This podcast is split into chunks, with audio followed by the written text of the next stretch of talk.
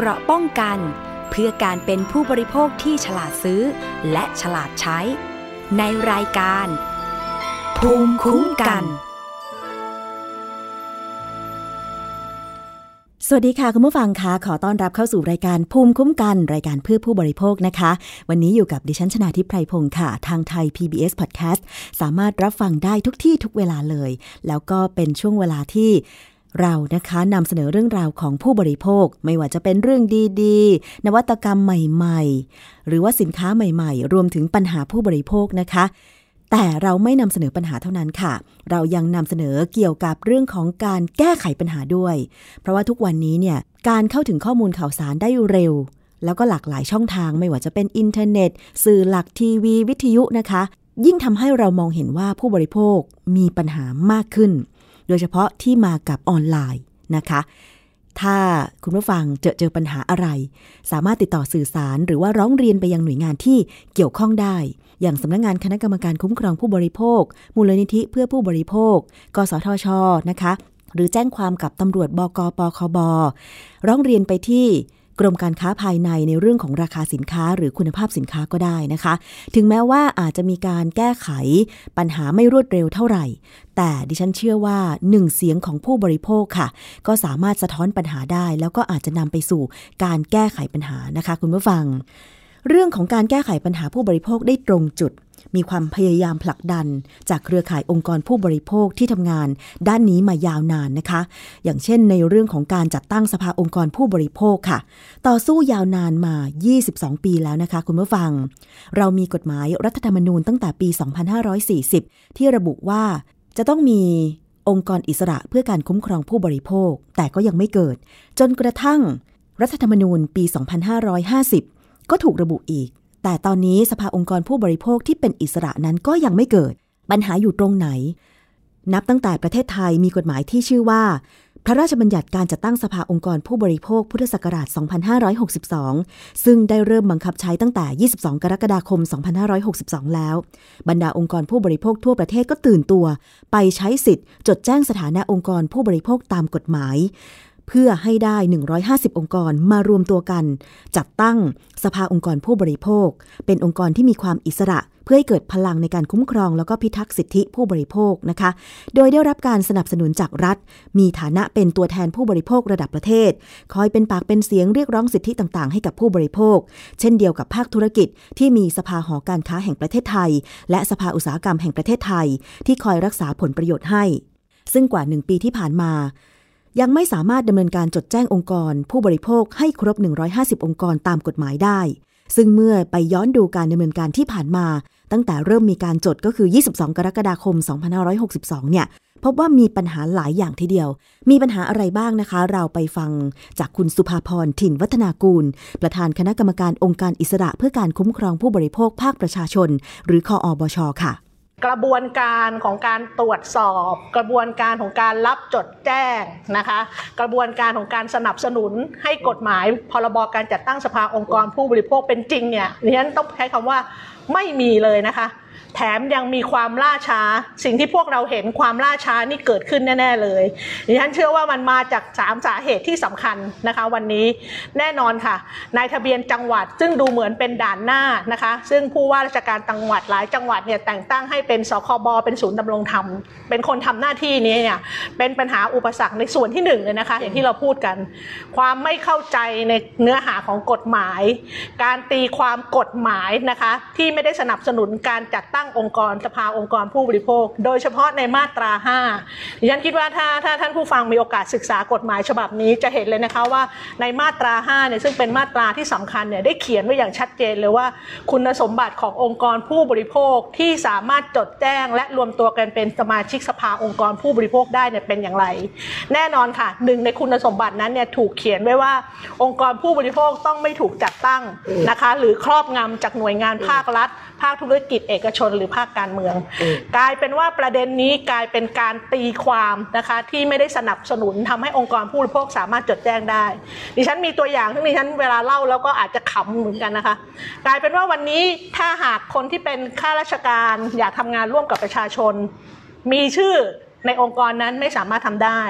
วันนี้ถ้าคุณเป็นผู้ช่วยผู้ใหญ่บ้านที่มีความปรารถนาดี อยากเป็นแกนนำที่ทำงาน มีชื่อปรากฏ องค์กรนั้นต่อให้มีผลงานเป็นที่ประจักษ์คุณก็ไม่สามารถทำได้ ดิฉันคิดว่าอันนี้เป็นอุปสรรคที่สำคัญของการตีความกฎหมายในมาตรา 5 ซึ่งขณะนี้ต้องบอกเลยนะคะว่านายทะเบียนจังหวัดหลายจังหวัดมากค่ะ ที่พอพบว่าคุณสมบัติข้ออื่นผ่านหมดนะคะ การมีผลงานเป็นที่ประจักษ์แต่พอมีคุณสมบัติเรื่องการตีความเรื่องมาตรา 5 ตามองค์กรที่ว่าเนี่ยอันนี้ไม่ผ่านนะคะดิฉันคิดว่าอันนี้เป็นเรื่องที่หนึ่งที่สำคัญเลย อันที่สองที่ดิฉันพบว่านายทะเบียนจังหวัดตอนนี้ยังเป็นประเด็นกันอยู่นะคะ การสร้างภาระค่ะ การสร้างภาระให้กับองค์กรผู้บริโภค การตรวจสอบเอกสารซ้ำซากนะคะ การให้มาแสดงตนมันสร้างภาระมากมายค่ะ แล้วหลายที่เนี่ยอย่างถ้าเป็นภาคเหนือที่ดิฉันอยู่เนี่ยแม่ห้องสอนเนี่ยอำเภอหนึ่งกว่าจะเข้ามาถึงในเมืองเนี่ยไม่ใกล้เลยนะคะไกลมากเราไม่ได้มาเพียงครั้งเดียวมากันหลายครั้งมากมายดิฉันคิดว่าการสร้างภาระซึ่งในกฎหมายก็เขียนไว้นะคะว่า การจดแจ้งองค์กรทั้งหมดเนี่ยต้องไม่สร้างภาระให้กับประชาชนนะคะ อันที่สามที่ดิฉันคิดว่าเป็นเรื่องที่สำคัญเลย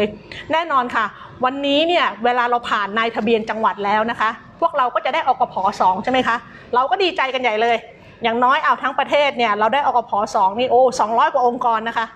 พอได้อกพสองเสร็จเนี่ยขั้นตอนถัดไปก็คือว่าต้องส่งเอกสารนะคะ ต้องให้นายทะเบียน กลาง คือสำนักปลัดสำนักนายกเนี่ยซึ่งทำหน้าที่เป็นนายทะเบียนกลางประกาศค่ะ ประกาศว่าองค์กรที่ผ่านจากนายทะเบียนจังหวัดเนี่ยถือว่าเป็นองค์กรที่ผ่านขั้นตอนสมบูรณ์ สามารถรวมตัวกันและจดแจ้งได้ เชื่อไหมคะ ตั้งแต่พฤศจิกายน นะคะ2562 เรามีองค์กรที่ทยอยกันผ่านการรับรองอกพ2จากจังหวัดเนี่ยมากขึ้นมากขึ้นเรื่อยๆนะคะ จนถึงปัจจุบันอย่างที่ดิฉันบอก 200 กว่าองค์กร แต่ณวันนี้องค์กรเหล่านี้ค่ะ ถูกส่งข้อมูลทั้งหมดมาที่สำนักปลัดค่ะ วันนี้คือวันที่ 22 กรกฎาคมแต่เรามีองค์กรที่ในทะเบียนกลาง ประกาศรับรองว่าถูกต้องเนี่ยเพียงแค่ 94 องค์กร คำถามดิฉันก็คือว่าอ้าวแล้วองค์กรร้อยกว่าองค์กร ซึ่งผ่านกระบวนการตรวจสอบ รับรองชี้จนแสดงเอกสารทั้งหมดเนี่ยหายไปไหน อันนี้ดิฉันคิดว่าเป็นความบกพร่องที่สำคัญเลยนะคะของสำนักปลัดสำนักนายก เพราะว่าจริง ๆ แล้วขั้นตอนเหล่านี้ค่ะ ถ้าเราไปศึกษาจากกฎหมายเนี่ยกฎหมายจะเขียนเพียงแค่ว่าในทะเบียนจังหวัดทำหน้าที่ตรวจสอบการรับรอง และส่งมาให้ในายทะเบียนกลางเป็นคนประกาศ กลายเป็นว่าตอนนี้มันเป็นคอขวดค่ะ นายทะเบียนกลางเองคือสำนักปลัดเนี่ยไม่ได้ผ่านขั้นตอนไม่ได้แค่ดูเอกสารแล้วประกาศรับรอง แต่กลายเป็นว่าทำหน้าที่ซ้ำอีกรอบค่ะทำหน้าที่ซ้ำในการตรวจสอบเอกสารของนายทะเบียนจังหวัดซ้ำอีกรอบหนึ่งจึงทำให้มีเพียง 94 องค์กรคำถามง่ายๆ ก็คือว่าอย่างนี้มันเรียกว่าเตะถ่วงไหมคะ อย่างนี้มันเรียกว่าล่าช้าไหมคะ อย่างนี้มันเรียกว่าไม่สนับสนุนการมีกฎหมายพรบการจัดตั้งสภาองค์กรผู้บริโภคไหมคะดิฉันคิดว่าอันนี้เป็นประเด็นที่เราอยากจะบอกว่าหนึ่งปีผ่านไปเราไม่ได้รับความจริงใจเลย ตอนนี้หลาย ๆ จังหวัดเนี่ยเวลาเราไปคุยกับนายทะเบียนจังหวัดนะคะเขาจะบอกเลยว่าเขาไม่มีอะไรแล้ว ตอนเนี้ยเขาเข้าใจมากขึ้นละส่งมาที่จึงไม่รู้เข้าใจขนาดไหนนะคะ แล้วส่งมาให้นายทะเบียนกลางตรวจสอบ แต่อย่างที่ดิฉันบอกค่ะ ตอนนี้ทุกอย่างมันกลายเป็นคอขวดหมดเลย หลังจากที่สปนประ รับรอง 94 องค์กรแล้ว เชื่อไหมคะ ตอนนี้เองเนี่ยไม่มีการประกาศ คือมันมีแค่ประกาศในเว็บไซต์ ซึ่งเราสามารถไปเช็คตรวจสอบได้ แต่ไม่มีการคืนข้อมูลกลับไปในจังหวัดนะคะดิฉันคิดว่าอันนี้เป็นอะไรที่มันแปลกดีเรื่องของการประสานงานร่วมกัน รวมทั้งนะคะ ตอนนี้ดิฉันพบว่าสปนเองอะค่ะ ซึ่งเป็นนายทะเบียนกลาง มีมาตรฐานการรับรององค์กรผู้บริโภคที่แตกต่างกัน นะคะดิฉันพูดแบบนี้เลย ในคุณสมบัติอย่างที่บอกค่ะในมาตรา 5 จะบอกไว้เลยว่าถ้าหากมีคณะกรรมการที่เป็นข้าราชการนะคะหรือเป็นนักธุรกิจเอกชน หลายจังหวัดจะบอกว่าไม่ได้เลย แต่เชื่อไหมคะ ตอนนี้โดยเฉพาะการเป็นข้าราชการ ซึ่งเรามองว่าข้าราชการอยากทำงานร่วมกับประชาชนมีเยอะ ขณะนี้มีองค์กรที่ผ่านอกพ3โดยสำนักปลัด และมีข้าราชการอยู่ในนั้นร่วมเป็นกรรมการเนี่ย ถูกประกาศการรับรองนะคะอันนี้ที่ฉันคิดว่าส่วนกลางประกาศได้ แต่ไม่ได้มีการทำความเข้าใจและชี้แจงกับนายทะเบียนจังหวัดเลย มันจึงเป็นอุปสรรคที่ทำให้มาตรฐานของการรับรององค์กรมีความแตกต่างกัน มากกว่านั้นนะคะ ดิฉันไม่ระบุชื่อองค์กรที่ผ่านมาเราบอกว่าวัตถุประสงค์ที่สำคัญข้อหนึ่งก็คือว่าแน่นอนต้องมีวัตถุประสงค์ที่แสดงว่าเขาไม่ถูกครอบงำนะคะ มีวัตถุประสงค์ว่าด้วยเรื่องการคุ้มครองผู้บริโภค แต่ตอนนี้เราพบว่าบางองค์กรนะคะ ที่สำนักปลัดรับรอง ไปอ่านวัตถุประสงค์ได้เลยค่ะ เห็นอย่างชัดเจนว่าถูกครอบงำโดยหน่วยงานของรัฐ ดิฉันอยากจะชี้ว่าอันนี้มันจะเห็นเลยนะคะ ว่ามาตรฐานการรับรององค์กร โดยสปนสำนักปลัด ซึ่งทำหน้าที่เป็นนายทะเบียนกลางมีความแตกต่างกันดิฉันที่ว่ามันถึงเวลาแล้วนะคะ ที่สำนักปลัดที่ตอนนี้เป็นคนดูแลกฎหมายขณะนี้ค่ะ ต้องหยุดแล้วค่ะ หยุดที่จะเตะถ่วงมัน หยุดที่จะทำให้กฎหมายฉบับนี้มันแคระมันแกลน แต่ต้องทำหน้าที่ในการสนับสนุนให้องค์กรผู้บริโภค ซึ่งพร้อมจะทำงาน รวมตัวกันจัดตั้งเป็นสภาผู้บริโภคค่ะ นั่นคือเสียงของคุณสุภาพรถิ่นวัฒนากูล ประธานคออบชนะคะ ก็ได้พูดถึงการจัดตั้งสภาองค์กรผู้บริโภค การจัดตั้งสภาองค์กรผู้บริโภคเนี่ยจะช่วยทำให้การจัดการปัญหาผู้บริโภคอยู่ในจุดจุดเดียว แล้วก็จะมีความเป็นธรรมมากยิ่งขึ้นนะคะ ซึ่งเรื่องนี้ค่ะทางเครือข่ายผู้บริโภค โดยคณะกรรมการองค์การอิสระเพื่อการคุ้มครองผู้บริโภคภาคประชาชน หรือคออบช มูลนิธิเพื่อผู้บริโภค ได้ร่วมกับสมาคมสหพันธ์องค์กรผู้บริโภค เตรียมการฟ้องสำนักปลัด สำนักนายกรัฐมนตรี ในฐานะนายทะเบียนกลางที่รับจดแจ้งองค์กรผู้บริโภค ต่อศาลปกครอง เพื่อให้เลิกสร้างขั้นตอน ยื้อการประกาศชื่อองค์กรที่ผ่านระดับจังหวัดทำให้กระบวนการจัดตั้งสภาองค์กรผู้บริโภคล่าช้ากว่า 1 ปี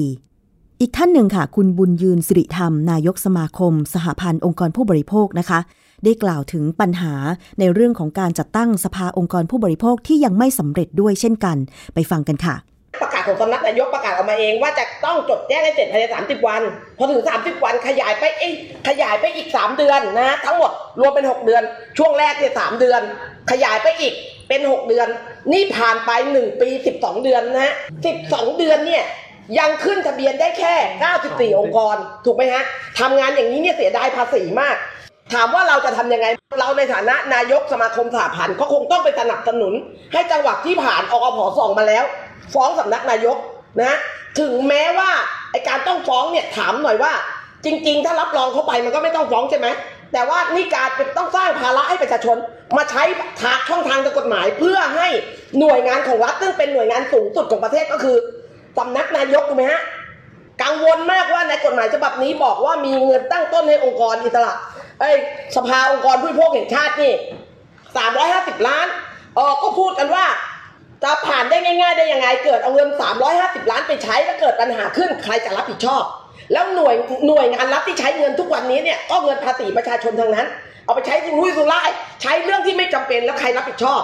สรุปว่ารัฐบาลไม่เคยรับผิดชอบเพราะรัฐบาลไม่เคยไปค้าขายอะไรมาได้แต่ตังใช้เงินภาษีประชาชนถ้าไม่พอมันก็กู้ กู้รัฐบาลก็ไม่ได้ไปใช้หนี้นะฮะประชาชนเป็นคนใช้หนี้นั่นคือเสียงของคุณบุญยืนนะคะ นายกสมาคมสหพันธ์องค์กรผู้บริโภคค่ะ ที่ได้บอกว่า ปัจจุบันเนี่ยเราก็ทราบว่ามีองค์กรผู้บริโภคที่ผ่านการจดแจ้งจากนายทะเบียนระดับจังหวัดมากกว่า 150 องค์กร แต่สปนในฐานะนายทะเบียนกลาง ตรวจสอบและประกาศชื่อเพียง 94 องค์กร ส่วนหนึ่งพบปัญหาที่การออกเลขจดแจ้งของนายทะเบียนบางแห่ง ที่ออกเลขจดแจ้งผิด และแทนที่จะรีบแก้ไขเพื่อรักษาผลประโยชน์ให้องค์กรผู้บริโภคที่ผ่านการจดแจ้ง กลับแจ้งให้องค์กรผู้บริโภคไปยื่นเรื่องใหม่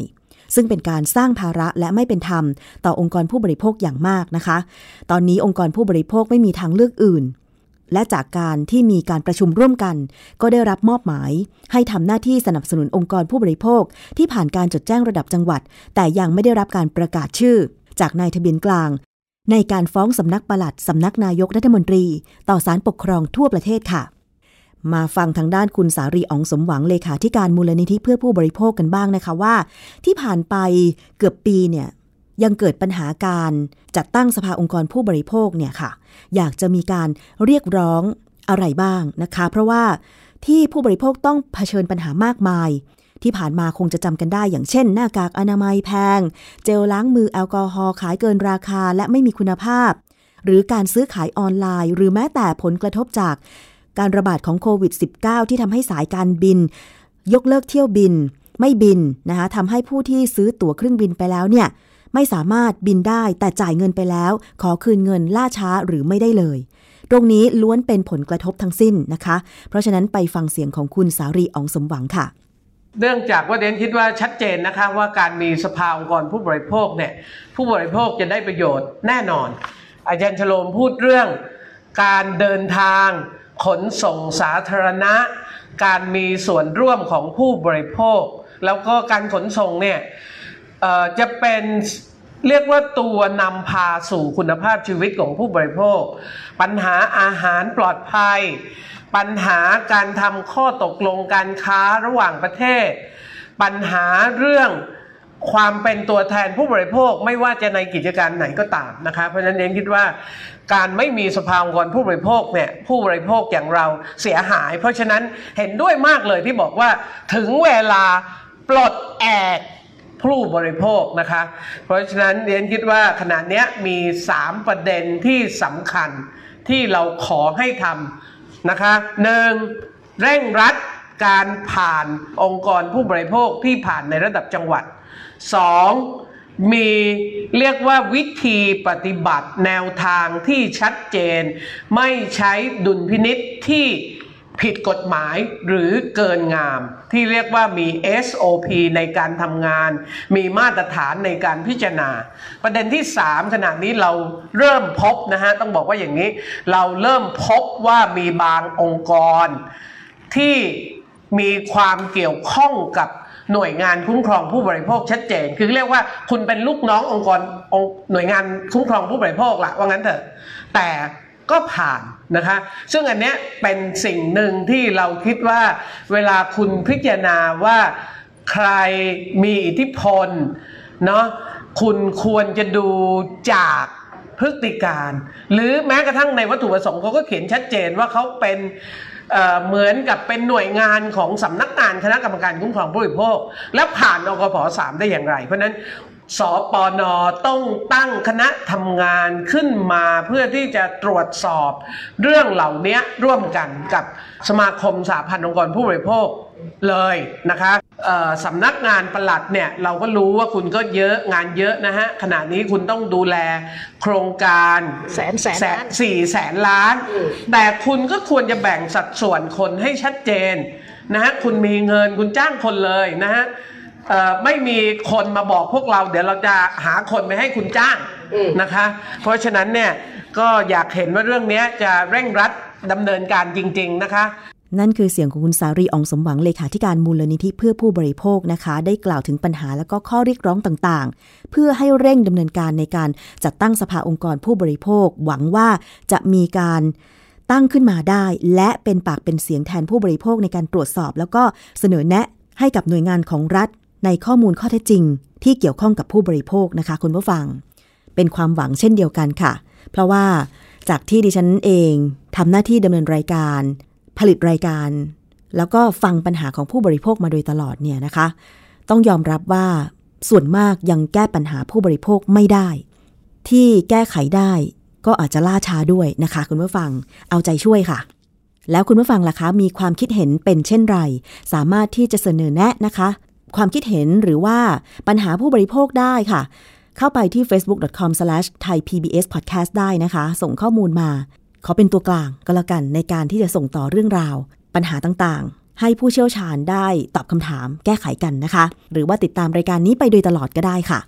ติดตามทาง Facebook ก็ได้ เพราะว่าบางครั้งเนี่ยนะคะ เราก็มีคลิปที่น่าสนใจ ให้คุณได้ดูได้ชมทาง Facebook ด้วยนะคะ เกราะป้องกัน เพื่อการเป็นผู้บริโภคที่ฉลาดซื้อ และฉลาดใช้ ในรายการ ภูมิคุ้มกัน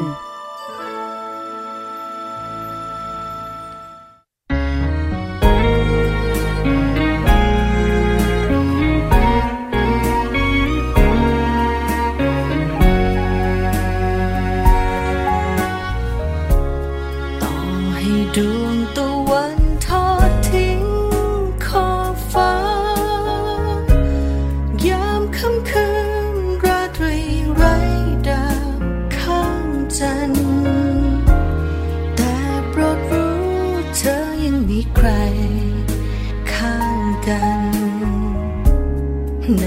ทุกวันไม่จากไปไหน สูดกลิ่นหอมต้องลมอ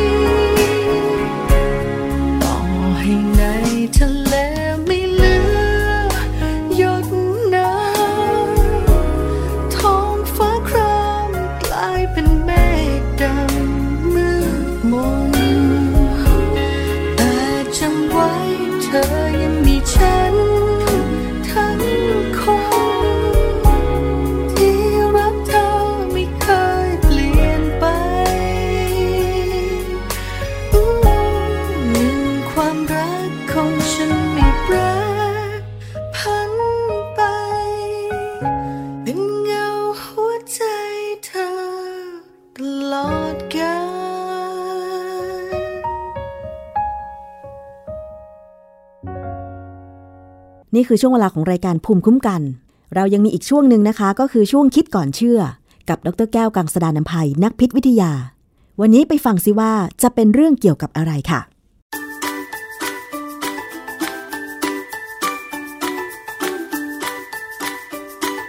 ช่วงคิดก่อนเชื่อ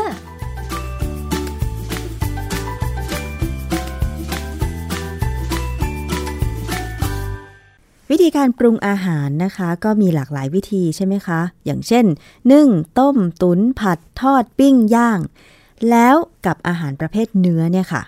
ก็เคยได้มีข้อมูลกันแล้วนะคะว่า อาหารประเภทเนื้อถ้าปิ้งย่างมันเกิดควันก็จะเกิดสารก่อมะเร็ง ทีนี้เราจะมาปรุงอาหารประเภทเนื้ออย่างไรให้มีความเสี่ยงต่อโรคมะเร็งน้อยที่สุด อาจารย์แก้วคะ ครับ คือคืออย่างเงี้ยก่อนอื่นเนี่ยเรา ผมอยากจะให้ความรู้เพิ่มจากที่ประชาชนทั่วไปทราบกันดีนะค่ะว่าสารก่อมะเร็งที่อยู่ในอาหารปิ้งย่างลมควัน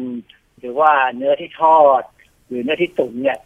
ส่วนใหญ่เนี่ยเราจะพอเราจะพูดถึงสารสองกลุ่มคือ HCA หรือ heterocycloamine แล้วก็ PAH หรือ polycyclic aromatic hydrocarbon คือสารทั้งสองกลุ่มเนี่ย มันมันอยู่ในอาหารที่เรากินกันทุกวันนี่แหละค่ะทีนี้ประเด็นคือว่ามันทำให้เราเป็นมะเร็งยังไง การเป็นมะเร็งที่เกิดขึ้นเนี่ยเป็นเพราะว่าในร่างกายเราเนี่ย โดยเฉพาะที่ตับเนี่ย เราจะมีระบบเอนไซม์ซึ่งเรียกว่าไซโตโครม P450 คำคำนี้เป็นคำที่จริง ๆ แล้วทางนักวิวิจัยและวิทยาศาสตร์เนี่ยค่อนข้างจะรู้กันพอสมควรนะฮะแต่คนทั่วไปคงไม่รู้ แต่ว่าในอนาคตเนี่ย เรื่องพวกนี้จะเข้ามาสำคัญกับชีวิตเรา เพราะฉะนั้นถ้าถ้ารู้ไว้บ้างก็คงดีค่ะคือไซโตโครม P450 เนี่ย หน้าที่มันจริง ๆ ที่อยู่ในร่างกายเราเนี่ย ไม่ได้มีไว้สำหรับกระตุ้นให้สารพิษออกฤทธิ์หน้าที่จริง ๆ เนี่ย คือมันไปคอยจัดการเกี่ยวกับระบบฮอร์โมนในร่างกายเปลี่ยนเป็นสารเคมีในร่างกายให้เป็นสารเคมีที่ร่างกายต้องการค่ะทำให้ฮอร์โมนตัวหนึ่งจะเป็นฮอร์โมนอีกตัวหนึ่งตามที่มันควรจะเป็น นะฮะหรือว่าอ่ามีหน้าที่ทำให้สารบางตัวที่เราใช้นานแล้วควรจะทิ้งไปจากร่างกายก็จัดการทิ้งมันไปค่ะนะฮะแต่ว่าความที่ไซโตโครม P450 เนี่ยมันเป็นเอนไซม์ที่มีเยอะแยะมีมากมายหลายหลายตัวเลยในร่างกายเราเนี่ย ดังนั้นเนี่ยสารพิษหลายๆชนิดเลย ที่เข้าไปในร่างกายเราเนี่ย จึงสามารถถูกกระตุ้นด้วยไซโตโครม P450 ให้ออกฤทธิ์เป็นอันตรายได้ ถ้าสารพิษนั้นเรากินเข้าไปเยอะ ถ้ากินเข้าไปน้อยๆเนี่ยไซโตโครม P450 จะจัดการเอามันทิ้งออกจากร่างกาย โดยร่วมกับเอนไซม์อีกหลายกลุ่มค่ะอย่างนี้ดีกว่านะเอาง่ายๆอย่างนี้ อย่างถ้าถ้าเราพูดถึงอะฟลาท็อกซินเนี่ยมันเข้าอีหรอบเดียวกันเหมือนกันอืมคือต้องถูกกระตุ้นด้วยไซโตโครม P450 ก่อนที่ทำให้เกิดมะเร็งได้ถึงจะทำให้ DNA ของเราเนี่ย เสียหายและกลายเป็นมะเร็งค่ะ นะทีนี้ที่สำคัญคือว่าไอ้การทำงานของเอนไซม์ต่างๆที่เกี่ยวข้องกับสารพิษเนี่ย ในคนเราเนี่ย มันมีระดับที่ต่างกัน เพราะฉะนั้นเนี่ยเราจะพบว่าคนบางคนเนี่ย ก็กินเหมือนกับคนอื่นแต่ทำไมถึงเป็นมะเร็ง นั่นน่ะสิคนบางคนกินอาหารกินอะไรต่ออะไรแม้กระทั่งสูบบุหรี่เนี่ยค่ะซึ่งมันเสี่ยงต่อการเป็นมะเร็งมากเลยทำไมถึงไม่เป็นมะเร็ง ก็เพราะระดับเอนไซม์ที่มันแสดงออกมาในร่างกายของคนต่างคนเนี่ย มันไม่เท่ากันอ๋ออ่า มันมีความแตกต่างในคนเลยค่ะเป็นเป็นเป็นสิ่งที่ปัจจุบันที่เรารู้กัน แล้วก็ดังนั้นเนี่ย ในอนาคตเนี่ยเขาถึงจะต้องมีการจัดการให้การกินอาหารเนี่ย เป็นไปตามพันธุกรรม คือคนที่บางคนพันธุกรรมดีอ่าฮะกินได้เยอะกินดีได้หลายแบบค่ะแต่คนที่พันธุกรรมแบบมีกรรมอะอือฮึคือมันจะมีอะไรที่บกพร่องตรงนี้ตรงเนี้ยค่ะอาจจะต้องกินอาหารจำกัดบางอย่างอ๋อกินบางอย่างให้มากขึ้นกว่าเดิมค่ะเพื่อลดความเสี่ยงการเป็นมะเร็งเนื่องจากการกินอาหาร อาจารย์แล้วเราจะรู้ได้ยังไงว่าคนคนนี้มีพันธุกรรมแบบไหน คือจะแตกต่างอะไรกันยังไง เราจะตรวจวัดได้ยังไงคะอาจารย์ มันมีวิธีตรวจคือจริง ๆ แล้วเนี่ยสถาบันมะเร็งต่างๆในประเทศที่พัฒนาพอสมควรแล้วเนี่ยเขาสามารถตรวจว่ามันมียีนบางยีนที่เปลี่ยนแปลงไปหรือว่าที่ด้อยกว่าคนอื่นเขาเช่น เอ่อมันมียีนตัวหนึ่งที่กรูตาไทโอนเอส ทรานเฟอเรสกลูตาไธโอนเรารู้จักใช่ไหมรู้จักค่ะกลูตาไธโอนที่บอกว่าทำให้ขาวจริง ๆ หน้าที่จริง ๆ ของมันในร่างกายเราเนี่ย เป็นสารที่เราจะเอาไปเชื่อมกับสารพิษเพื่อขับออกจากร่างกายค่ะ เราสามารถสร้างขึ้นมาได้เอง แต่ทีนี้เวลาเราจะเอากลูตาไธโอนไปต่อกับสารพิษ เราจะต้องใช้เอนไซม์ชื่อ glutathione S-transferase ซึ่งบางคนเนี่ยมีต่ำ คนนั้นคนไหนมีต่ำเนี่ยคนนั้นเสี่ยงต่อการเกิดมะเร็งเพราะว่าสารพิษมันจะสะอยู่สมในร่างกายนานกว่าคนอื่นอืมนะค่ะเพราะฉะนั้นปัจจุบันนี้มีการตรวจเขาผมก็จำจำได้ว่าในเมืองไทยเนี่ย ก็มีการตรวจได้แล้วในบางบางแห่งบางที่นะค่ะบางโรงพยาบาลใหญ่ๆพวกโรงเรียนแพทย์เนี่ยเขามาจะตรวจได้นะฮะอ๋อแล้วแพงไหมคะอาจารย์ค่าตรวจกลูตาไทโอน ตัวเชื่อมกับสารพิษเนี่ยมัค่ะก็คงไม่ไม่แพงเท่าไหร่นะพอตรวจได้แหละ มันไม่พอทำได้คือ ถ้าถ้าหน่วยงานไม่เอาผลกำไรเนี่ยมันจะไม่แพง แต่ว่าถ้าเป็นโรงพยาบาลเอกชนอาจจะแพงค่ะไอ้เรื่องของสารพิษที่อยู่ในในอาหารเนื้อสัตว์ที่ใช้ความร้อนปรุงเนี่ย ถ้าเราเข้าไปในเว็บไซต์ของสถาบันมะเร็งแห่งชาติ ซึ่งถ้าสมมติเป็นภาษาอังกฤษเราจะเรียกว่า NCI National Cancer Institute บ้านเราก็เรียกว่า NCI เหมือนกันนะค่ะคือทั้งไทยทั้งในอเมริกาในยุโรปเนี่ย ถ้าเราเข้าไปในเว็บไซต์ของหน่วยงานเนี่ย ก็จะให้ความรู้เรื่องนี้ค่อนข้างชัดเจนเพียงแต่ว่า ของไทยเราจะอ่านเป็นภาษาไทยถ้าเป็นของฝรั่งเนี่ยก็ต้องเป็นภาษาอังกฤษซึ่งอาจจะละเอียดกว่า แต่ว่าของไทยเนี่ยอาจจะไม่ถึงกับละเอียดเท่า แต่ว่าก็ให้ความรู้พอสมควรทีนี้กลับมานิดหนึ่งเกี่ยวกับพันธุกรรมที่อ่อนที่ด้อยของคนบางคนเนี่ย มันมีบทความทางวิชาการนะในวารสารชื่อ Cancer Epidemiology Biomarker Prevention ในปี 2009 เนี่ยเขาก็พูดถึงเรื่องของไอสาร HCA หรือ heterocyclic amine ที่อยู่ในเนื้อสัตว์เนี่ยเอ่อหรือว่าในอาหารที่มีปรุงใช้ใช้ความร้อนสูงเนี่ยนะค่ะ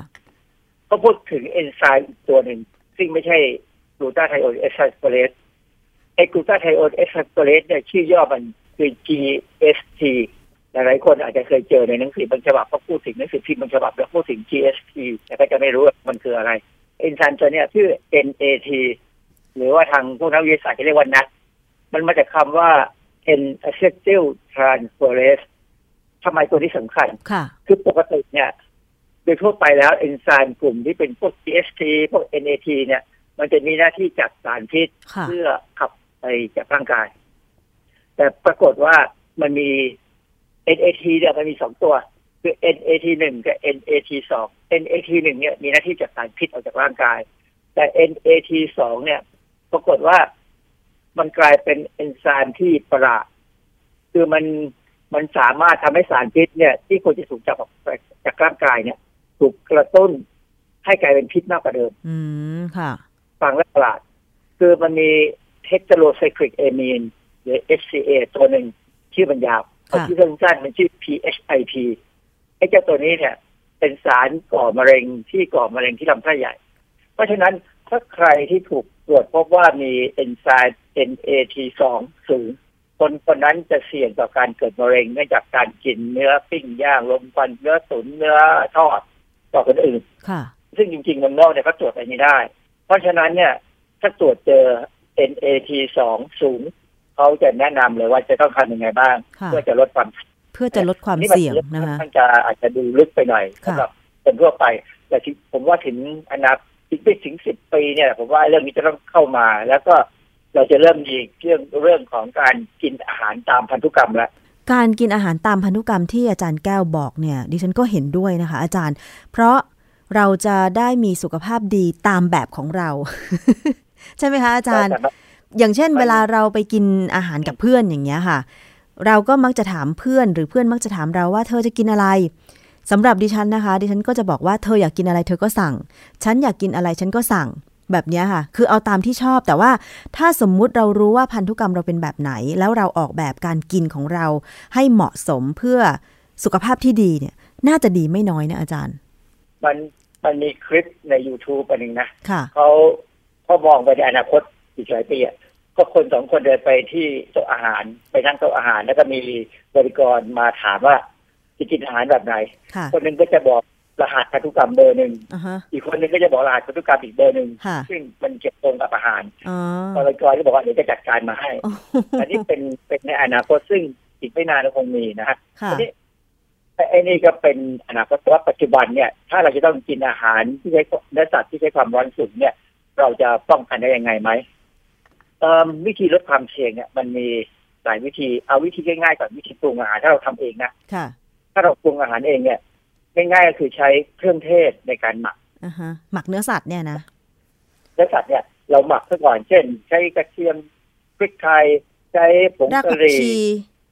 รากผักชี หรือว่าไอ้พวกอะไรก็ตามที่ทำให้เนื้อสัตว์มันเวลาปิ้งหรือทอดแล้วมันหอมอะค่ะหมักเอาไว้หลายๆชั่วโมงหน่อยนะ หมักแล้วก็เกิดประโยชน์ยังไงคะอาจารย์ คือส่วนใหญ่เนี่ย กระบวนการสมมติอย่างสารกลุ่มเฮตโรซิลิกเอมีนเนี่ย เวลามันเกิดขึ้นเนี่ย บางกลุ่มที่มันเกิดเนี่ยมันต้องผ่านการเป็นอนุมูลอิสระก่อนค่ะเพราะฉะนั้นในเครื่องเทศต่างๆเนี่ยมักจะมีสารต้านอนุมูลอิสระค่ะ มันก็จะไปช่วยลดปริมาณการเกิดสารพวกเฮตโรไซคลิกเอมีนบางชนิดได้นะฮะ อันนี้อีกอันนี้ก็เหมือนกันอย่างอย่างพวก PAH เนี่ยค่ะบางครั้งเนี่ยไอ้ไอ้ไอ้ที่กระบวนการนี้ยังไม่ชัดเจน แต่เรารู้ว่าถ้าการปิ้งย่างเนี่ยถ้าเราเอาสารเอาพวกเครื่องเทศปักซะก่อนเนี่ย มันจะลดปริมาณลงไปได้ค่ะอันนี้เป็นที่พอรู้กันไม่มีงานวิจัยที่บอก แต่ยังคำอธิบายมันก็ยังไม่ชัดเจนนะนะเพียงแต่ว่าเรารู้วิธีการ แต่อีกวิธีการหนึ่งซึ่งง่ายกว่า ก็คือการกินผัก หรือกินอาหารที่เป็นผักรวมกันไปค่ะผักตรงนี้ทีนี้ผมอยากจะแบ่งผักออกไปเอาแค่สักสองกลุ่มที่แนะนำให้กินเลยว่า อันแรกเนี่ย ถ้าเราสามารถกินผักใบเขียวได้ จะดี ค่ะ เพราะอะไร เพราะใบเขียวเขียวๆก็คือมันมีโคโรฟิลลค่ะเอ่อสารตระกูล PAS นะที่เกิดจากควันต่างๆ เนี่ย ค่ะ ลักษณะของโมเลกุลของสารพวกนี้ส่วนใหญ่จะเป็นลักษณะที่เป็นแผ่นเหมือนคือถ้าเราดูจากโมเลโมเลกุลที่เป็นจากภาพและจากการที่จำลองภาพขึ้นมาเนี่ย โมเลกุลมันจะมีลักษณะเป็นแผ่นทีนี้คลอโรฟิลล์เนี่ย มันก็มีลักษณะของโมเลกุลมันเป็นแผ่นเหมือนกันอืมแล้วไอ้สองตัวเนี่ยมันมีลักษณะที่สามารถจะเข้าไปประกบประกบกันและพากันออกไปได้ค่ะคือถ้าเราสามารถกินผักใบเขียว พร้อมกับ เนื้อสัตว์ที่มีสาร PAH มันก็จะสามารถจับเอาสารพิษออกไปจากร่างกายโดยที่ไม่ต้องถูกดูดซึมเข้ามาในร่างกาย อ๋อ ดักจับอยู่ข้างนอกเลยว่าอย่างนั้นเถอะใช่ไหมคะอาจัจาบรยอยู่ในลำไส้ในลำไส้เราเลยในค่ะทางเดินอาหารเลย ค่ะ เพราะฉะนั้นการกินผักใบเขียวถึงได้ประโยชน์หลายอย่างอ๋อผักใบเขียวนี่จะมีมีโฟลิกสูง มีโฟเลตสูง มีวิตามิน มีเกลือแร่อะไรสูง แต่มีโคโรฟิลด้วยเยอะ อืนะมอันนี้ผักใบเขียว อันนี้อันนี้คือกลุ่มหนึ่งที่ แนะนำให้กินถ้าจะต้องกินพวกอาหารปิ้งย่างลมควันดิฉันนึกออกแต่ว่าละอาจารย์ถ้เป็นพวกที่ครับดิฉันนึกออกละ อาหารปิ้งย่างของเกาหลีอะค่ะ เขาจะมีเมนูที่แบบว่าปิ้งย่างแล้วก็เอามาห่อผักอ๋อแล้วก็กินเป็นคำๆแสดงว่าคือเขาเข้าใจถูกต้องแล้วใช่ไหมคะเขาไม่ได้เข้าใจหรอกเขากินเพราะมันอร่อยอ๋อแต่มันก็ได้ประโยชน์ด้วยเวลาเรากินอาหารพวกแซ่บๆเนี่ยเราต้องกินผักมันเป็นพฤมันเป็นพฤติกรรมที่เป็นประโยชน์แต่ว่านักวิจัยเนี่ยมาศึกษาทีหลังอืม คือคือไอ้ไอ้เหตุผลที่ผมพูดเรื่องบาปไปเขียวจะได้เห็นสังเกตไหม มีการขายโคโรฟิลเอามาชง อ๋อใช่เคยเห็นเหมือนกัน เคยถูกชักชวนให้ดื่มด้วย เพราะฉะนั้นคุณไม่ต้องไปซื้อกินหรอกคุณกินน้ำใบบกก็ได้ค่ะหรือกินปักตะลึงก็ได้ กินไอ้พวกผักเขียวๆต่างๆ เนี่ย มันก็ดีท็อกซ์ไปในตัวค่ะเพราะว่าถ้าถามว่าไอ้น้ำคลอโรฟิลล์ที่เขาขายเนี่ย มันทำมาจากอะไร มันมีประโยชน์ไหมมันก็มีประโยชน์ เขาทำมาจากอะไรถามว่าอาจารย์ ก็ทำคุณทำจากคลอโรฟิลล์จริงๆนี่แหละทีแต่เขาเปลี่ยนแร่ธาตุในนั้นบางตัวให้มันให้มันละลายน้ำง่ายขึ้นอ๋อคลอโรฟิลล์ปกติไม่ละลายน้ำนะค่ะยกเว้นน้ำร้อนค่ะ เวลาเราเอาผักกระดะผักผักคะน้าเนี่ย ไปลวกน้ำร้อนจะเห็นว่ามันมีสีเจลหลุดหลุดออกมาเห็นไหมใช่ใช่นั่นคือน้ำคลอโรฟิลล์อ๋อถ้าเป็นน้ำร้อนเนี่ยน้ำเย็นไม่ออกนะอ๋ออาจารย์แต่เพว่าราะฉะนั้น เวลาเราลวกผักเนี่ย เออเราก็ไม่ควรทิ้งน้ำนั้นใช่ไหมเพราะว่ามันคือน้ำคลอโรฟิลล์มันคือน้ำคลอโรฟิลล์แต่ถ้าค่ะจะเก็บเอามาเอามาเอามาต้มต่อเนี่ยมันก็ไม่ดีเพราะเพราะว่าการลวกผักเนี่ย มันเป็นทางหนึ่งของการกำจัดสารพิษยาฆ่าแมลงออกไป นั่นน่ะสิดังนั้นทิ้งไปช่างหัวมันค่ะไม่ออกไปเยอะหรอกออกไปพอประมาณค่ะนิดหน่อยแต่ไอ้น้ำคลอโรฟิลล์ที่เขามาขายเนี่ยเขาเปลี่ยนแร่ธาตุตัวหนึ่งทำให้มันละลายน้ำได้ ประเด็นคือ ถ้าเรากินน้ำคลอโรฟิลล์เนี่ย มันแพงหนึ่งนะมันแพงค่ะอันที่สองมันเหม็นเขียวอะ ใช่ อันที่สามรสชาติมันก็ไม่ดีอะกินคะน้ากินผักคะน้ากินใบเขียวๆอร่อยกว่า เพราะฉะนั้นเรื่องของของพวกสารพิษจากอาหารพิษยาลมควันเนี่ย กินผักใบเขียว แต่พวกเฮตโรไซคลิกเอมีนเนี่ย มันผักใบเขียวอย่างเดียวบางทีมันไม่ค่อยพอค่ะเพราะฉะนั้นก็จะต้องกินพวกบีแคโรทีนอยด์พวกพวกแคโรทีนหรือพวกผักออกสีอื่น ๆ ผักหลากสี พวกนี้อาจจะมีสารที่จะช่วยได้ ในบางกรณีนะค่ะแต่ว่าอีกอันหนึ่งที่เราแนะนำให้กินก็คือการกินผักในตระกูลกระหล่ำปลีกระหล่ำปลีนี่เขามีตระกูลนะค่ะเขามีชาติตระกูลของเขาเราเราเราอาจจะนึกแต่รู้จักแต่กระหล่ำปลีแต่ความจริงคะน้านี่ก็เป็นตระกูลเดียวกับกระหล่ำปลีอ๋อนะคะน้าดอกกระหล่ำไอ้ไอ้กระหล่ำดาวค่ะหรือว่าชนิด หรืออะไรก็ตามที่เวลาเราเอามากินเนี่ย เราจะได้กลิ่นมันมีซัลเฟอร์ข้างในมันจะมีกลิ่นเฉพาะของมันค่ะตระกูลกระหล่ำปลีแล้วก็มีกลิ่นเฉพาะของเขานะคล้ายๆกันเอ่อผักตระกูลเนี่ยนอกจากมีใยอาหารที่มีประโยชน์แล้วเนี่ยเขายังมีสารบางอย่าง ซึ่งสามารถจะไปกระตุ้นให้โดยเฉพาะตับเราเนี่ย มีระบบเป็นสารทำลายสารพิษอืมที่สูงขึ้น เพราะฉะนั้นเอ่องานวิจัยหนึ่งบอกว่าในคนจีนเนี่ย ถ้าบ้านไหนหรือคนไหนเนี่ยได้กินกระหล่ำปลีแต่อย่างน้อยสัปดาห์ละสองครั้งนะเช่นกระหล่ำปลีผัดหมูหรือว่าต้มกระหล่ำปลีกับหมูสับเนี่ย อย่างน้อยสัปดาห์ละสองครั้งเนี่ย คนคนนั้นจะมีความเสี่ยงต่อการเป็นมะเร็งต่ำลงสองเท่าของคนทั่วไปค่ะเพราะฉะนั้นกินกระหล่ำปลีกินผัดคะน้ากินเอ่ออะไรก็ตามที่มันเป็นตระกูลกระหล่ำปลีเนี่ยจะได้ประโยชน์อ๋อเข้าไปดูในในเว็บในใน Google เนี่ยถามเลยว่า ผักตระกูลกระหล่ำปลีมีอะไรบ้าง เขาก็จะมีบอกมาให้ภาษาไทยคนไทยเขียนแล้วมีค่ะก็เคยเขียนบทความนี้อยู่อ๋นะฮะอดังนั้นเนี่ยเราจะเห็นว่าอาหารเนื้อสัตว์ที่ปรุงด้วยความมันสูงเนี่ยกินได้ไม่กินเป็นประจำได้ดี แต่ค่ะถ้ามันเป็นมันจะเป็นต้องกินเป็นประจำอย่างน้อย ก็หมักที่คนไทยก็จะหมักอยู่แล้ว เพราะว่าถ้าเป็นเนื้อสัตว์เอาไปปิ้งไปย่างทำอะไรเฉยๆเนี่ยค่ะมันมันไม่อร่อยใช่ไหมมันมีไม่มีไม่ไม่ไม่หอมอะ แต่ว่าจริง ๆ เวลาคนกินเนื้อเนี่ยเขาก็บอกว่าเขาจะไม่ปรุงอะไรมาก นอกจากอาจจะโรยพริกไทยหน่อยเกลือนิดนึงแล้วก็เอาไปย่างเงี้ยอาจารย์ ต้องเปลี่ยนพฤติกรรมนิดนึงค่ะคือถ้าใส่ลูกผักชียี่หร่าจนมันจะหอมขึ้นอะฝรั่งเนี่ยเขาทำตามคนทางเอเชียเลยนะค่ะฝรั่งนี่รู้กันเลยว่าการเอาไปหมักภาษาฝรั่งใช้คำว่ามาวิเนตการ marinate เนี่ย มันลดลดปริมาณสารพิษโดยเฉพาะพวก heterocyclic amine เนี่ยลงได้เยอะอืมเพราะฉะนั้นเขาพยายามแนะนำให้ให้หมัก แล้วเพราะฉะนั้นเขาจะมีไอ้ผงหมักขายค่ะผงหมักบางอย่างมันก็นำเข้ามาจากบ้านเรานี่แหละ แล้วไอ้ผงหมักที่ผมที่ขายตามท้องตลาดเนี่ยผมก็เคยเอามาศึกษา มันก็ได้ผลนะเหรอคะได้ผลคือลดสารพิษแต่ลว่างทำเองก็ได้ไม่ไม่ต้องไปซื้อหรอกทำเองก็ได้อืมแต่ว่าถ้าไม่มีเวลาทำอยู่คอนโด ก็ไม่อยากทำก็ซื้อมาหมักเอาจิกลองหมัก สักสองชั่วโมงสามชั่วโมงเสร็จแล้วก็ เอามาทอดเอามาปิ้งเอามาอะไรก็ได้ หรือว่าหลีกเลี่ยงวาราไปต้มหลีกเลี่ยงการกินอาหารเนื้อสัตว์ ประเภทปิ้งย่าง หรือว่าทอดเกลียมๆดิฉันก็จะกินพวกอกไก่ต้มไปเลยอาจารย์ก็ถ้าทำได้ก็เป็นบุญเพราะมันไม่อร่อยจริงๆกินบ่อย ๆ มันก็อร่อยดีนะ อย่างทุกวันเนี้ยตอนเย็นถ้าไม่ไข่ต้มก็อกไก่ต้มอะไรอย่างเงี้ยเพราะฉะนั้นคุณมีวัตถุวัตถุประสงค์ในการลดน้ำหนักใช่ เพราะว่ามีน้ำมันมันมันมีไขมันน้อย แต่จริงๆสำหรับที่ออกกำลังกายเต็มที่อะคนจะได้การตอบแทนด้วยการกินอาหารอร่อยอย่างนี้กินสะโพกไก่เงี้ยน่องไก่เงี้ยมันอร่อยกว่าๆไม่อะค่ะ ไม่กิน ไม่กินก็ดีไม่เป็นไรคนอื่นเขากินแต่ผมกินอยู่ เดี๋ยวนี้ตอนเย็นถ้าเรากินสลัดเนี่ย กินสลัดผักเนี่ยกินเนื้อสัตว์พวกนี้ผสมกันมันก็อร่อยขึ้นชีวิตก็มีความสุขค่ะ ก็จะให้เวลากับตัวเองก็คือเฉพาะมื้อกลางวันกับวันศุกร์และเสาร์เท่านั้นอะไรอย่างเงี้ย จะเยอะกว่าวันไอ้วันจะตอนมื้อเย็นนะคือต้องต้องคุมไม่ดีใช่ไหมคืออย่าไปอืมเย็นเย็นแล้วกินอย่างนั้นไม่ได้เอาก็เช้าเช้าหรือกลางวันก็ควรจะที่จะระวังพอสมควรค่ะนะระวังได้ดีแต่ปริมาณอาจจะเพิ่มขึ้นได้ แต่ว่าตอนเย็นนี่เรากินน้อยลงใช่ไหมใช่ก็แล้วแต่ค่ะเพราะฉะนั้นไอ้การกินเนื้อสัตว์เนื้อสัตว์ที่เป็นโปรตีนที่สำคัญต่อร่างกายยิ่งถ้าเป็นคนออกกำลังกายเนี่ยคนใช้แรงงานเนี่ย เราสูญเสียโปรตีนแน่ๆค่ะวันหนึ่ง วันละเกี่ยวกับติดที่ว่าเอาวันละวันละกรัมสิบกรัมอะไรเงี้ยค่ะเพราะฉะนั้นเดี๋ยวเอ่อมันจะเสียกล้ามเนื้อค่ะนะฮะก็ต้องพยายามเติมผมถึงบอกเลยว่าอย่างออกกำลังกายเนี่ยบางครั้งผมออกกำลังกายจนแอมโมเนียออกมาเนี่ยแสดงว่าเราเสียกล้ามเนื้อแล้วกลับกลับบ้านเนี่ย ต้องเติมโปรตีนเลยอืมแต่ที่โปรตีนจะเติมเนี่ยก็จากนมแล้วเนี่ยบางครั้งก็บางครั้งก็อยากกินเนื้อสัตว์ก็ก็ถ้าไปถ้าตัวไขมันก็กินอกไก่ค่ะถ้าคิดว่าวันนี้อุ้ยออกไปเยอะมากเลยจน จนร่างกายมันไม่มีพลังงานมันต้องเอาโปรตีนมาใช้เนี่ย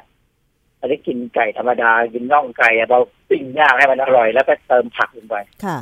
ในชีวิตเนี่ยอยู่เป็นคนเนี่ย มันต้องอร่อยกับการกินด้วยพอสมควร แต่ค่ะว่าต้องระวัง ระวังองค์ประกอบที่เป็นสารอาหารว่า อย่าให้มีไขมันมากไปนะคือไขมันเนี่ยเราต้องการไม่เกินร้อยละสามสิบของพลังงานที่ได้ทั้งวัน แต่ต่ำลงมาร้อยร้อยละสิบหรือยี่สิบได้ยิ่งดีอืมแต่ต้องมีไขมัน แต่ต้องมี ถ้าอาหารมื้อไหนไม่มีไขมันเนี่ย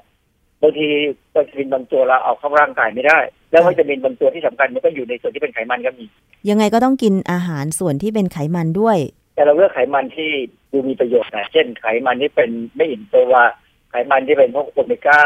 สามอะไรอย่างเงี้ยนะค่ะถ้าทำได้ก็ดี น้ำมันพืช น้ำมันหมู น้ำมันพืชดี น้ำมันหมู น้ำมันหมูเดี๋ยวนี้ก็มีกรดไขมันไม่อิ่มตัวสูงพอสมควรแล้วก็มันถ้าถ้าเป็นหมูจากจากฟาร์มทันสมัยนะค่ะเพราะฟาร์มทันสมัยเนี่ยหมูเขากินข้าวโพดกินลำข้าวกินอะไรของเขาอะนะค่ะไม่ไม่ใช่หมูที่กินเหยือกหรือกินผักตบชวาค่ะถ้าหมูชาวบ้านเนี่ยอาจจะยังไม่ค่อยดี แต่ว่าถ้าเป็นหมูที่มาจากฟาร์มที่ทันสมัยเนี่ยไขมันเขาสามารถดึง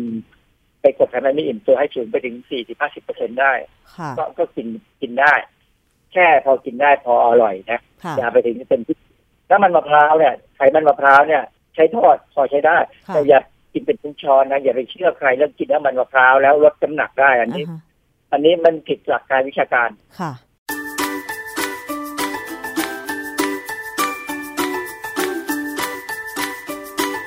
ช่วงคิดก่อนเชื่อ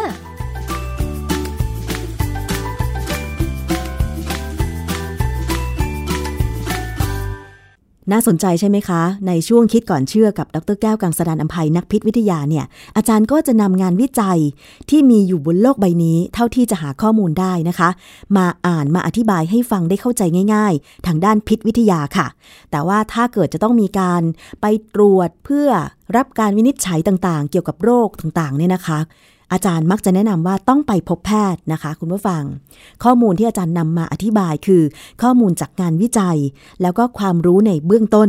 ซึ่งอาจารย์แก้วเนี่ยเป็นนักวิจัยนะคะ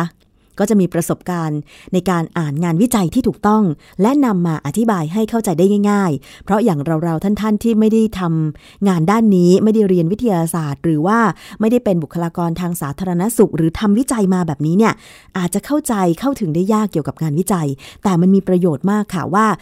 งานวิจัยนั้นๆเนี่ยเผยถึงเรื่องอะไรมันมีประโยชน์ แล้วก็ระบุถึงผลเสียอย่างไรบ้างนะคะ ติดตามรับฟังช่วงคิดก่อนเชื่อ ในรายการภูมิคุ้มกันนะคะ มาถึงช่วงสุดท้ายของรายการภูมิคุ้มกันวันนี้นะคะ ดิฉันมีเกร็ดความรู้ค่ะจากคอลัมน์รู้เท่าทันสุขภาพ ซึ่งเขียนโดยนายแพทย์ประพศเพตรากาศนะคะ ในนิตยสารฉลาดซื้อมาฝากคุณผู้ฟังค่ะ ช่วงนี้ดิฉันเห็นเพื่อนๆหลาย ๆ คนนะคะ ใช้วิธีลดน้ำหนักด้วยการอดอาหารเป็นช่วงเวลา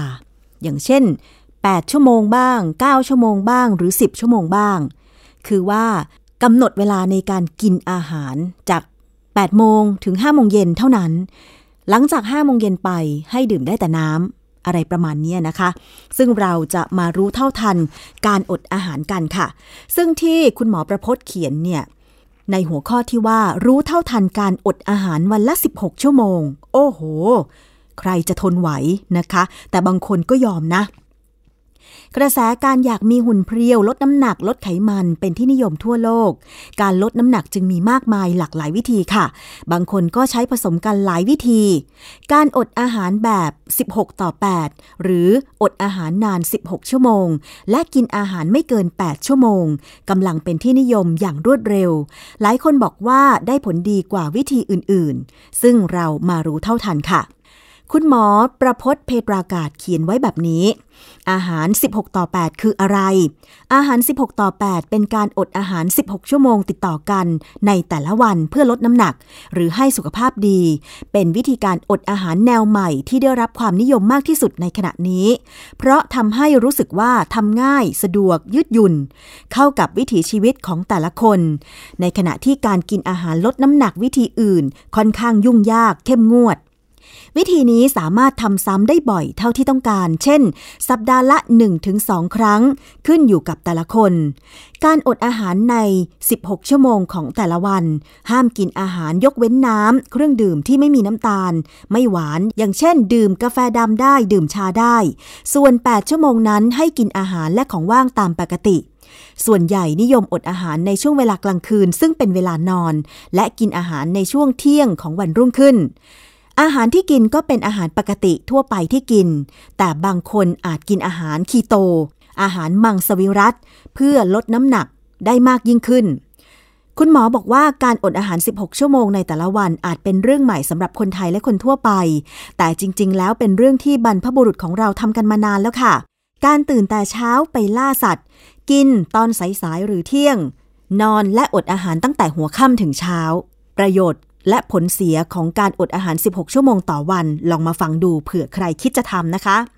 การอดอาหารวิธีนี้เชื่อว่าลดน้ำหนักลดน้ำตาลในเลือดทำให้สมองทำงานดีขึ้น และช่วยให้อายุยืนยาว ในขณะเดียวกันการอดอาหารอาจทำให้บางคนเกิดความหิวและกินมากขึ้น ในช่วงกิน 8 ชั่วโมงทำให้อ้วนมากขึ้น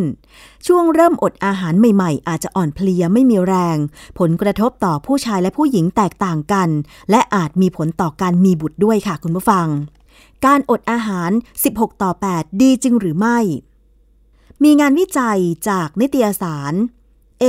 PubMed ทบทวนเอกสารวิจัย 6 รายงาน พบว่าการอดอาหารรูปแบบต่างๆ ก็คือการอดอาหาร วันเว้นวัน 2 วันติดต่อกัน หรือ 4 วันต่อสัปดาห์ ระยะเวลา 3-12 เดือน มีประสิทธิผลมากกว่าการควบคุมอาหารค่ะ และการอดอาหารเป็นเวลา เป็นวิธีที่ดีในการบำบัดผู้ที่มีน้ำหนักมากและโรคอ้วน แต่เนื่องจากมีปริมาณการศึกษาน้อย จึงควรทำการศึกษาวิจัยเพิ่มเติม เพื่อยืนยันประสิทธิผล การทบทวนเอกสารของคอเครนจำนวน 40 รายงาน พบว่าการอดอาหาร 16 ต่อ 8ทำให้น้ำหนักลดลงประมาณ 3.18 กิโลกรัม ถึง 5 กิโลกรัมใน 40 สัปดาห์ค่ะ แต่รูปแบบการอดอาหารมีหลายรูปแบบมาก ระยะเวลาที่ศึกษาจำนวนผู้เข้าร่วมการวิจัย รูปร่างของผู้อดอาหาร และเมื่อเปรียบเทียบกลุ่มที่อดอาหารเป็นระยะกับกลุ่มที่ควบคุมหรือจำกัดในระยะยาวไม่พบความแตกต่างในเรื่องน้ำหนักตัว การอดอาหารและควบคุม หรือจำกัดอาหารในผู้ที่เป็นโรคอ้วน พบว่าไม่แตกต่างกัน นายแพทย์ประพศเพตรากาศสรุปว่า การอดอาหารแบบ 16 ชั่วโมงในแต่ละวัน ช่วยลดน้ำหนักได้ในระยะเวลาสั้นๆ ซึ่งต้องมีการศึกษาในระยะยาว เพื่อยืนยันประสิทธิผลอย่างชัดเจน ถ้าใครอยากจะใช้วิธีนี้ ในการที่จะลดน้ำหนัก ก็ต้องปรึกษาแพทย์ ปรึกษาผู้รู้ด้วยนะคะคุณผู้ฟัง เพราะว่าที่คุณหมอประพจน์เขียนไว้ในคอลัมน์ รู้เท่าทันสุขภาพ นิตยสารฉลาดซื้อเนี่ย ท่านก็ยังบอกเลยว่า งานวิจัยเรื่องนี้มีน้อยนะคะ มันเป็นการลดน้ำหนักในระยะเวลาสั้นๆ ซึ่งถ้าหากว่ามีการศึกษาวิจัยเพิ่มเติม ก็จะช่วยเรื่องข้อมูล แบบนี้ได้เยอะเลยนะคะ คุณผู้ฟัง นี่คือรายการภูมิคุ้มกันรายการเพื่อผู้บริโภคสำหรับวันนี้ค่ะ ขอบคุณมากเลยสำหรับการติดตามรับฟังทุกช่องทางจากไทย PBS Podcast นะคะ หมดเวลาลงแล้ว ดิฉันชนะทิพไพรพงศ์ต้องลาไปก่อน สวัสดีค่ะ ติดตามรายการได้ที่ www.thaipbspodcast.com แอปพลิเคชัน Thai PBS Podcast หรือฟังผ่านแอปพลิเคชัน Podcast ของ iOS Google Podcast Android Podbean SoundCloud และ Spotify ติดตามความเคลื่อนไหวของรายการและแสดงความคิดเห็น โดยกดถูกใจที่ facebook.com/thaipbspodcast